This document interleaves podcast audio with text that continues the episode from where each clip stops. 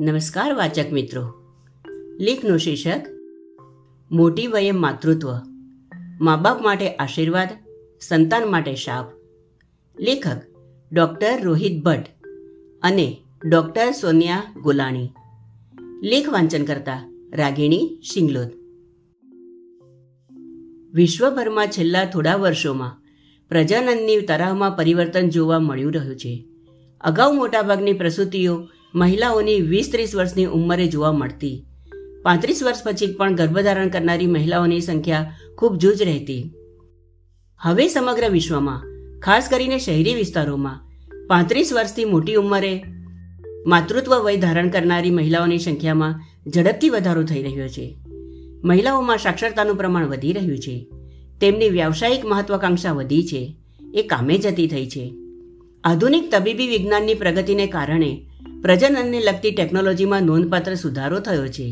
પરિણામે, મોટી ઉંમર સુધી નિસંતાન રહી ગયેલા દંપતી હવે મેડિકલ ટેકનોલોજીનો આધાર લઈને બાળક પ્રાપ્ત કરતા થયા છે.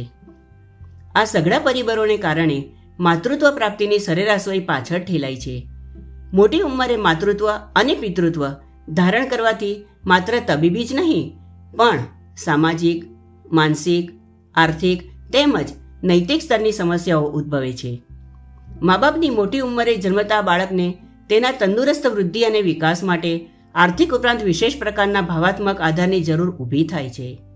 કમનસીબે, આપણે ત્યાં ગડપણમાં સામાજિક અને આર્થિક સલામતી તેમજ સુરક્ષાના મુદ્દાઓને લક્ષ્યમાં રાખીને જ સંતાન પેદા કરવામાં આવે છે. બાળકની સુખાકારી અને હિતનો ઝાઝો વિચાર કરવામાં આવતો નથી. પાછલી ઉંમરે જન્મેલા સંતાનના વિકાસ બાબતોમાં એના મા બાપને પોતાનું કર્તવ્ય ખાસ જણાતું નથી. આ અભિગમમાં બદલાવ આવવો જોઈએ. મા બાપનું સ્વાર્થી વલણ કામ ન આવે. જેમ યુવાન વયે માતૃત્વ કે પિતૃત્વ પ્રાપ્ત કરનાર દંપતી બાળકને કેન્દ્રમાં રાખીને જીવન ગુજારે, તેમ મોટી વયે મા બાપ બનનાર દંપતીએ પણ બાળકના હિતને પહેલું હૈયે ધરવું જોઈએ. જીવનની પ્રૌઢ કે ઢળતી વયે મા બાપ બની શકાય કે નહીં, એ બાબત ખાસ વિચારણા માંગી લે છે. તમામ સજીવોમાં કુદરતે પ્રજનન ક્ષમતા મૂકેલી છે. માણસમાં પ્રજનનની સાથે સંતાન પ્રાપ્તિની એષણા જોડવામાં આવી છે. લગભગ ઓગણીસો પચાસના દાયકા સુધી પ્રજનન અને સંતાન પ્રાપ્તિનું કાર્ય યુવાન દંપતીઓ માટે નિશ્ચિત કરવામાં આવેલું હતું. મોટી વયે મા બાપ બનનારા યુગલોની સંખ્યા નહિવત હતી. તે જમાનામાં નાની વયે લગ્નો થતા છોકરીઓને ખાસ ભણાવવામાં આવતી નહીં. એ રજસ્વલા થાય એટલે એને સાપનો ભારો માનીને જટ પરણાવી ઠેકાણે પાડી દેવાનું મા બાપનું લક્ષ્ય રહેતું ગર્ભનિરોધક પદ્ધતિઓ ચલણમાં હતી નહીં. તેથી યુવાન દંપતીઓ ગર્ભધારણ પર અંકુશ રાખી શકતા નહીં. જાતીય પ્રવૃત્તિ, સેક્સ, ના આડ પરિણામ રૂપ ગર્ભધારણ થતું અને યુવાન પતિ પત્ની તેને નિભાવી લેતા. પરિણામે પચીસ ત્રીસની નાની વયે અકસ્માત, માતૃત્વ કે પિતૃત્વ પ્રાપ્ત થતું અને મને કમને મને એનો ભાર ઉપાડવો પડતો. આ સઘળી પરિસ્થિતિઓમાં હવે પરિવર્તન આવ્યું છે. સમય બદલાયો છે. સરેરાશ આયુષ્ય લાંબુ થયું છે. મહિલાઓ ભણતી થઈ છે. કારકિર્દીલક્ષી અને મહત્વાકાંક્ષી બની છે. વ્યવસાયી મહિલાઓની સંખ્યા વધી છે. તે પુરુષોની સાથે ખભે ખભા મેળવીને કામ કરતી થઈ છે. લગ્ન અને સંતાન પ્રાપ્તિ માટે એમના માટે ગૌણ બન્યા છે. સેક્સ અને સંતાન પ્રાપ્તિ બાબતમાં એમની ઈચ્છાને માન મળવા લાગ્યું છે. વિકાસશીલ તબીબી વિજ્ઞાને નવી નવી ગર્ભનિરોધક પદ્ધતિઓની ભેટ ધરી છે. પરિણામે, ઈચ્છિત સમયે અને ઈચ્છિત વયે સંતાન મેળવવાનું આયોજન થવા લાગ્યું છે. ભણતર પૂરું થાય, વ્યવસાય અને કારકિર્દીમાં ઠેકાણે પડાય અને આર્થિક રીતે પગભર થવાય, પછી જ લગ્ન કરવાનું અને સંતાન પેદા કરવાનું વલણ યુવાનોમાં વધ્યું છે. પરિણામે લગ્ન ત્રીસ વર્ષ પછી થાય અને બાળક મોડી ઉંમરે પેદા કરવામાં આવી રહ્યા છે. છેલ્લા થોડા વર્ષોમાં સમાજમાં આવેલું આ નોંધપાત્ર પરિવર્તન છે. હવે તો એવા કુટુંબો પણ જોવામાં આવે છે કે પતિ પત્નીની સહિયારી આવક પર જીવતા હોય અને એકે સંતાન પેદા કરવામાં ન માનતા હોય. આધુનિક પરિભાષામાં આને ડબલ ઇન્કમ નો કિડ્સ એટલે ડિંક સિન્ડ્રોમ કહેવામાં આવે છે. આર્થિક જીવન ઠેકાણે પડે અને જીવનની સઘળી મહત્વાકાંક્ષાઓ પૂરી થાય એટલે મોટી ઉંમરે સંતાન પેદા કરવાનો વિચાર કરવામાં આવે. ત્યાં સુધીમાં મહિલાની ઉંમર જીવનના ચોથા દશકાના અંતે પહોંચી ચૂકી હોય. પાંત્રીસથી ચાલીસ વર્ષની વયે માતૃત્વ ધારણ કરનારી મહિલાઓની સંખ્યા દિન પ્રતિદિન વધી રહી છે. જો કે, તબીબી અવલોકનોથી એવું જોવા મળ્યું છે કે મહિલાની ઉંમર જેમ વધતી જાય, તેમ એની પ્રજનન ક્ષમતા પણ ઘટે છે. મોટી ઉંમરે માતૃત્વ ધારણ કરવાના ઘણા પડકારો છે. પેદા થનાર બાળકને જન્મજાત ખોળખા પણ લાગુ પડવાની સંભાવના વધે છે. મોટી ઉંમરે પ્રસવ મુશ્કેલ બને છે. માતાને ઈજા, માતા મૃત્યુ, બાળકને ઈજા અને બાળમૃત્યુની સંભાવના ઘણી વધે છે. આ સઘળી વિષમતાઓ વચ્ચે પણ દંપતીને માટે માતૃત્વ અને પિતૃત્વ પ્રાપ્ત કરવાનો અનુભવ આનંદદાયક અને રોમાંચક નીવડી શકે છે. આધુનિક મેડિકલ ટેકનોલોજી હવે આ બાબતમાં એમની સહાય આવી રહી છે. મહિલા પોતે જાતે ગર્ભધારણ કરવાની ક્ષમતા ગુમાવી ચૂકી હોય તો પોતાના ગર્ભના વિકાસ અને જન્મ માટે તબીબી રીતે અન્ય મહિલાની કૂક ઉછીની લઈ શકાય છે. અને સરોગેટ મધરહુડ તરીકે ઓળખવામાં આવે છે. આધુનિક તબીબી વિજ્ઞાન મોટી ઉંમરે મા બાપ બનતા ઈચ્છતા દંપતીને આવા ઘણા સલામત પણ ખર્ચાળ વિકલ્પો આપી શકે છે. કંઈ નહીં તો બાળક દત્તક તો લઈ શકાય. મા બાપ બનવાની ઈચ્છાની આડે હવે અવરોધો ઓછા અને ઉપાયો ઝાઝા મળી રહે છે. પરિણેલ યુગલને મા બાપ બનવા માટે ઘણા કારણો હોય. એક, કુટુંબનો વંશ વિસ્તાર ચાલુ રાખવો. બે મા બાપ બનવાનો આનંદ લેવો. ત્રણ, છોકરા છૈયા સાથે કુટુંબનો વિસ્તાર કરવો. ચાર, કુટુંબના વ્યવસાય ધંધામાં કાયદેસરનો વારસ પેદા કરવો. પાંચ, કુટુંબની સાંસ્કૃતિક મૂલ્ય પરંપરા આગળ લઈ જવી. છ, ઘડપણમાં સામાજિક અને આર્થિક સુરક્ષા મેળવવી. સરવાળે સંતાનો વ્યક્તિના અને કુટુંબના હિત અને સુખાકારી માટે અનિવાર્ય છે. પણ આમાં બાળકનું હિત લક્ષમાં લેવામાં આવતું હોય એવું ક્યાંય ધ્યાનમાં આવતું નથી. એમાં પણ મોટી ઉંમરે મા બાપ બનનાર યુગલ તો બાળકના હિત અને સુખાકારીને ક્યાંય વિસારે પાડી દે છે. આ તબક્કે બાળકના હિત અને મા બાપના સ્વાર્થની વચ્ચે એક પ્રકારનું ઘર્ષણ પેદા થાય છે. મા બાપ બનવું એ દરેક દંપતીના અધિકાર ક્ષેત્રની વાત છે, એ ખરું. પણ મોડી ઉંમરે પોતાનો આ અધિકાર પૂરો કરવામાં અવિચારીપણું ન ચાલે. સામાજિક મૂલ્યોમાં આવી રહેલા બદલાવ સાથે આ બાબતમાં કેટલાક નવા પડકારો પેદા થયા છે. તેને પણ ધ્યાનમાં લેવા જરૂરી છે. એકલા હાથે બાળો છે. સિંગલ પેરેન્ટ્સનું ચલણ કાયદેસર બન્યું છે. કેટલાક દેશોમાં સજાતીય પાત્રો વચ્ચેના લગ્ન અને બાળ ઉછેરને કાયદેસરતા બક્ષવામાં આવી છે. એ ખરું કે મોટી ઉંમરે મા બાપ બનનાર યુગલમાં માનસિક પરિપક્વતા અને અનુભવ વધારે હોય. એ સામાજિક અને આર્થિક રીતે પગભર હોય. પણ સાથે આ ઉંમરે પેદા થયેલા બાળકની જરૂરિયાતો અને જીદને પહોંચી વળવાની કાબેલિયત પણ એમનામાં ઓછી થતી જાય છે. એમનું શરીર યુવાની માફક દોડધામ કરી શકે એવું ન રહ્યું હોય. સ્થૂળતા હાઈ બ્લડ પ્રેશર ડાયાબિટીસ સંધિવા જેવી બીમારીઓ શરીરમાં ઘર કરી ગઈ હોય. બહેનોને ગર્ભાશયને લગતી વ્યાધિઓ લાગુ પડી હોય. ગર્ભધારણ અને પ્રસવને લગતી વધારાની મુસીબતોનો સામનો પણ કરવાનો આવે. મોટી ઉંમરે એકસાથે બે કે ત્રણ બાળકનો ગર્ભ મલ્ટિપલ પ્રેગ્નન્સી રહેવાની સંભાવના વધે. કસુવાળ અને મૃત જન્મની શક્યતા મોટી ઉંમરે માતૃત્વ ધારણ કરનારી મહિલાઓમાં ઘણી વધારે રહે છે. ઘણા દંપતી ખૂબ મોટી ઉંમરે ટેસ્ટ ટ્યુબ બાળકનો વિકલ્પ સ્વીકારવા તૈયાર થઈ જાય છે.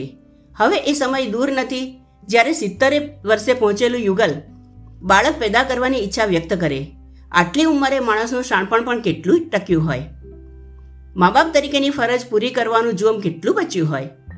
મેડિકલ ટેકનોલોજી તો આગળ વધીને ઘરડા લોકોને પણ માતૃત્વ અને પિતૃત્વ ભેટ આપતી થાય.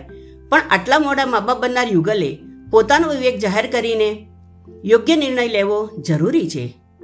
વિકસતું બાળક અને ઘરડા મા બાપ એ ચિત્ર આંખને ખૂંચે તો ખરું જ. બાળકના ઉછેર માટે મા બાપ પૈસે ટકે સમૃદ્ધ અને અનુભવે સંપન્ન હોય એટલું માત્ર પૂરતું નથી. મોટી ઉંમરે મા બાપ થવાના સામાજિક, આર્થિક, ભાવનાત્મક, માનસિક અને તબીબી પ્રશ્નો છે. સામે પક્ષે યુવાન દંપતી પોતાની કારકિર્દીને ઠેકાણે પાડવાના લક્ષ્યમાં લાગેલું હોય તો બાળકની જરૂરિયાતો પૂરી કરવાનો એમને પૂરતો સમય ન મળે. આમ પણ આપણે ત્યાં કુટુંબ વ્યવસ્થા ઝડપથી તૂટી રહી છે. સંયુક્ત કુટુંબને સ્થાને વિભક્ત કુટુંબ જીવન આકાર લઈ રહ્યું છે. બાળકના જીવનમાંથી દાદા દાદી વિદાય લઈ રહ્યા છે. જો કે કેટલાક શહેરી કુટુંબો હજુ સંયુક્ત અને વિભક્ત કુટુંબોની વચ્ચેની વ્યવસ્થાને વળગી રહ્યા છે.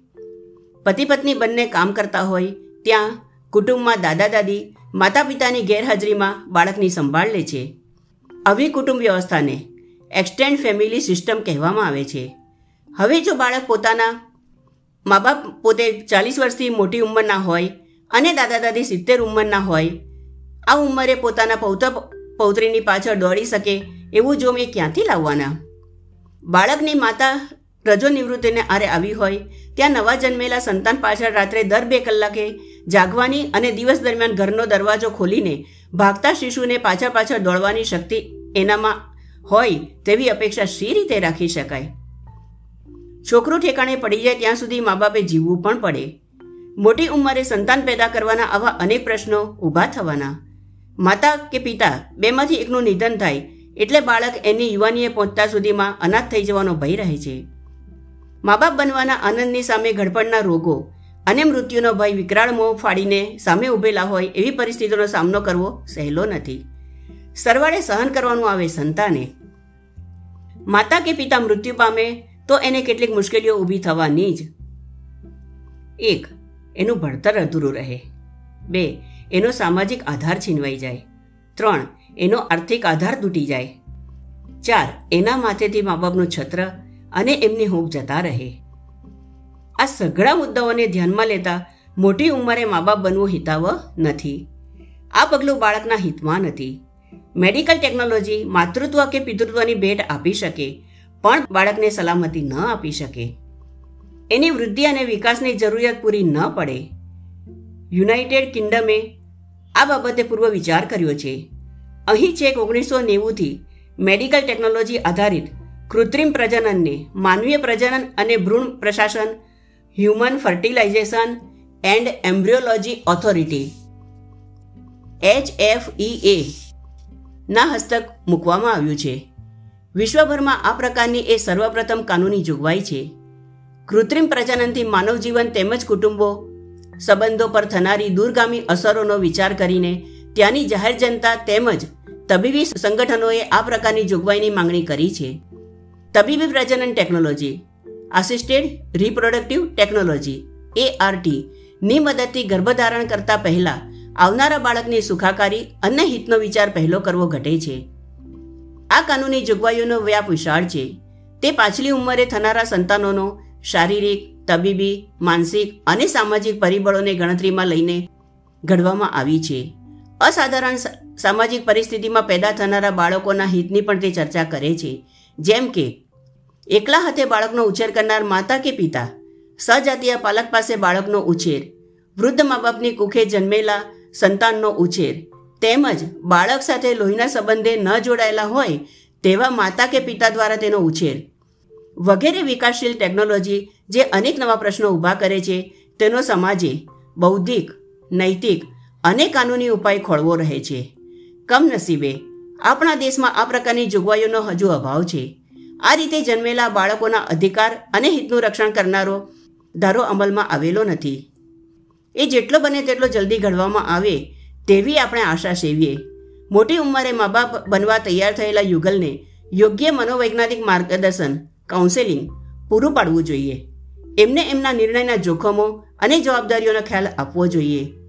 આવનારા બાળકના હિતને ભોગે એમને માતૃત્વ કે પિતૃત્વ ન સાંપડવું જોઈએ. સારાંશ એટલો જ કે મોટી ઉંમરે મા બાપ બનવું આશીર્વાદરૂપ જરૂર છે. પણ આ રીતે પૃથ્વી પર પગ માંડનારા બાળક માટે પણ એ ફળદાયી નીવડે તેવો પ્રબંધ કરવાનું તબીબી વ્યવસાય, સમાજ અને મા બાપનું કર્તવ્ય છે. વડોદરાના વરિષ્ઠ સ્ત્રી અને પ્રસૂતિ રોગ નિષ્ણાંત. બરોડા મેડિકલ કોલેજના સ્ત્રી અને પ્રસૂતિ રોગના વડા, વિભાગના વડા, નિવૃત્ત પ્રાધ્યાપક અને વડા. સ્ત્રી અને પ્રસૂતિ રોગ નિષ્ણાંત, વડોદરા. લેખાનુવાદ કિરણ શિંગલોદ. આભાર.